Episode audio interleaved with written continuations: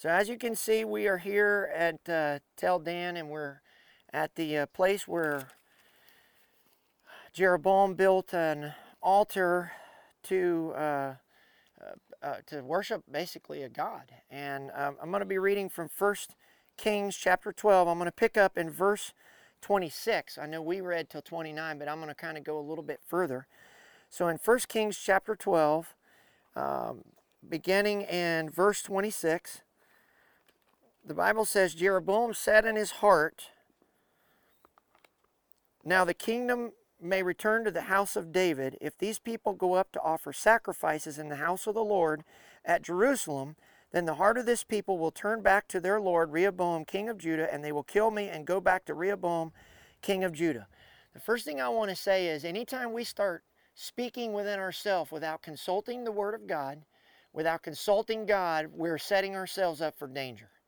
Every time you find people doing this, even David did it in 1 Samuel 27. He began to think within his heart and he went and he did something that cost him dearly. Here, he says to himself, if everyone goes to Jerusalem, they're going to go back to Rehoboam. They're going to strip me of the kingdom. This is not good. I've got to formulate some kind of plan here. Besides that, from here to Jerusalem is like 200 miles. Think about how long it would take to caravan that way.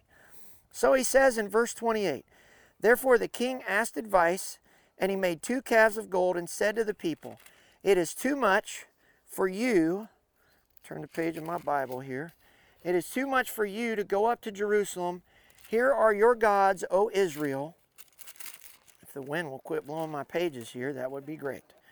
It is too much for uh, your uh, to go up to Jerusalem. Here are your gods, O Israel, which brought you up out of the land of Egypt.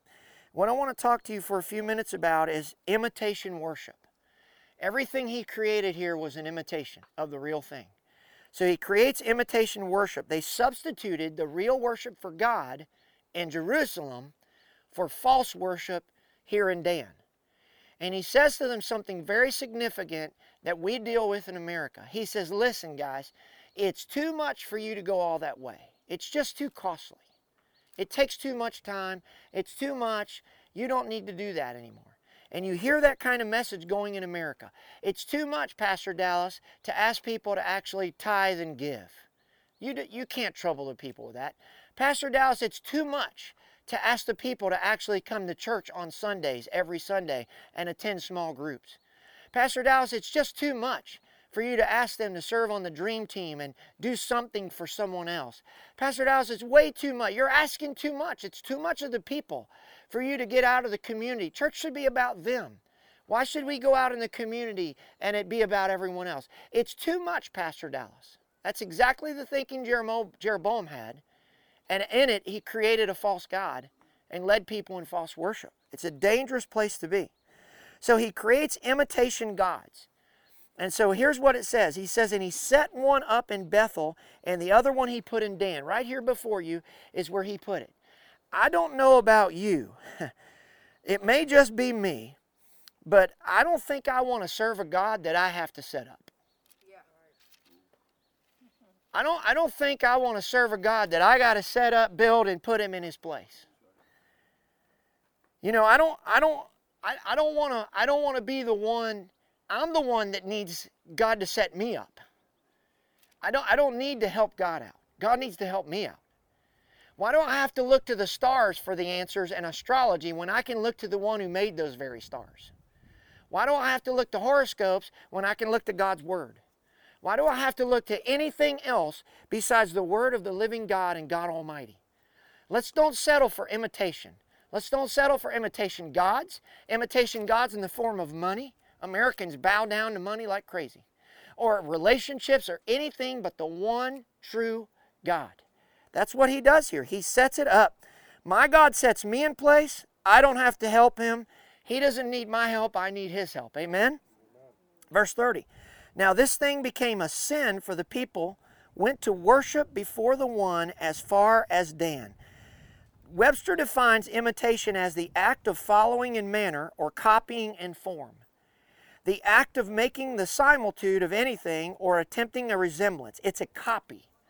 It's a it's a likeness, it's a resemblance, but it's not the real thing. It's kind of like when you go to Walmart or Kroger and you buy the Kroger brand or the Walmart brand versus the real brand. And some things it's okay. Now, you can tell me Sam's Cola is a Coke all day long. But I'm going to tell you it's not a Coca Cola. A Coca Cola is the real thing. Sam's Cola is a cheap imitation. Now, if you want to tell me you're drinking it because it's cheaper and you don't want to pay as much or whatever, that's fine. But it is not the same thing. In the same way, the way they teach jade in China is they put real jade in their hand and they work it and they work it and they work it for days and months and they never put fake in their hands. And then finally one day he says, "Why do you, what, you know, what, I want, what's the imitation like?" And the master will slip imitation in, and as soon as he touches it, he'll say, "That's not real jade." Why? Because he's so used to the real thing. When Holly was a teller at a banker, uh, uh, uh at a bank, they would never put counterfeit money in her hand. It was real, real, real, real. She only ever touched real money. So that if counterfeit ever came through, the minute she touched it, she would say, That's not real. We need to be so indoctrinated in this Word of God. We need to be so submersed in the Word of God that instantly, when an opinion comes that's not the Word of God, like abortion, we say, Whoa, that's not God's Word. Or it says, well, I think if they love each other, then they should be married even if they're of the same sex. Whoa, that's not what God says in His Word. We need to stand up for the Word of God and know what it says to be able to not fall to imitations and falseness, but to the real God. And so in verse 28, as I said, he says, It's too much for you to go. It's, it's let's make things convenient for you. You're sacrificing too much. You're just giving too much. David said, If it doesn't cost me anything, then it's not worship to my God. And what we've fallen into a trap in America is we got so many churches that are so, so, so, they're, they're so hard pressed to put people in the seats that they're compromising values in the Word of God. I want to tell you, if it doesn't cost us something, it's not real worship. It's got to cost us something. And serving Christ is going to be inconvenient. And you will hear people will tell you, they'll say, oh, well, you don't have to take up your cross because Jesus did. But that's not what Jesus did, said. Jesus said, if you want to come after me, take up your cross, deny yourself, and follow me. Paul said, I die daily. He also said, I'm crucified with Christ. Nevertheless, I live, yet not I, but Christ lives in me. And the life which I now live, I live by the faith of the Son of God who loved me and gave himself for me. God expects us to sacrifice. Christianity is not about convenience. It's about what can I do for the kingdom of God. It's my life for Him and to lead others to Christ. So I have a question for you today. Are you paying any price to serve Christ? Are you substituting anything for true and real worship? Verse 31 and 32 He made shrines on the high places and made priests of every class of people who were not of the sons of Levi. So, right here, he, he provides an imitation priesthood. He's appointing people of the lowest class of people who were not called to be in those positions.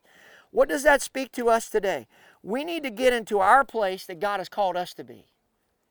Not everybody's been called to a pastor. Some people have been called to be lawyers. Some are secretaries. Some are nurses. Some are doctors. Some help run cities. Some do work in construction. The point is, be where God has called you to be. Don't step out of your calling.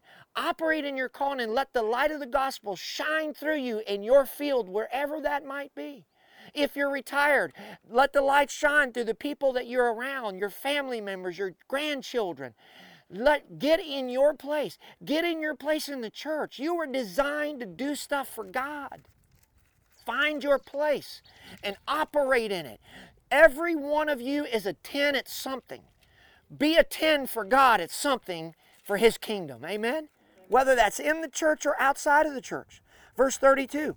Jeroboam ordained a feast on the 15th day of the eighth month, like the feast that was in Judah, and offered sacrifices on the altar. So he did at Bethel, sacrificing the calves that he had made, and at Bethel he installed the places of the high, the high places that which he had made. Verse 33, here's, here's uh, I'm going to finish with this verse. So he made offerings on the altar which he had made at Bethel on the fifteenth day of the eighth month, in the month which he had devised of his own heart, he ordained a feast for the children of Israel and ordered offered sacrifices on the altar and burnt incense, and it was all for false worship. So the last thing I want to tell you is finish well. Finish well. What do I mean by that? Solomon's heart started out on fire for God, but he grew cold through the years. He grew cold through the idol worship of his wives. And he didn't finish well, causing his family major problems. His descendants, Solomon's descendants, paid the price for him not finishing well. Our choices always create a consequence for the next generation. You be the man or the woman that finishes well. That when you take your last breath, we can stand at your casket and say, wow, that was a man or a woman of God that finished well. If Solomon had finished well, this is never built. If Solomon had finished well, he doesn't have somebody that's not even his family leading part of the nation to false worship. Solomon could have finished strong serving God and led the Israel to God like his father David did. But he didn't finish well. And that's a challenge for you and I so that our generations below us don't create false worship in their hearts and in their lives. Let's pray.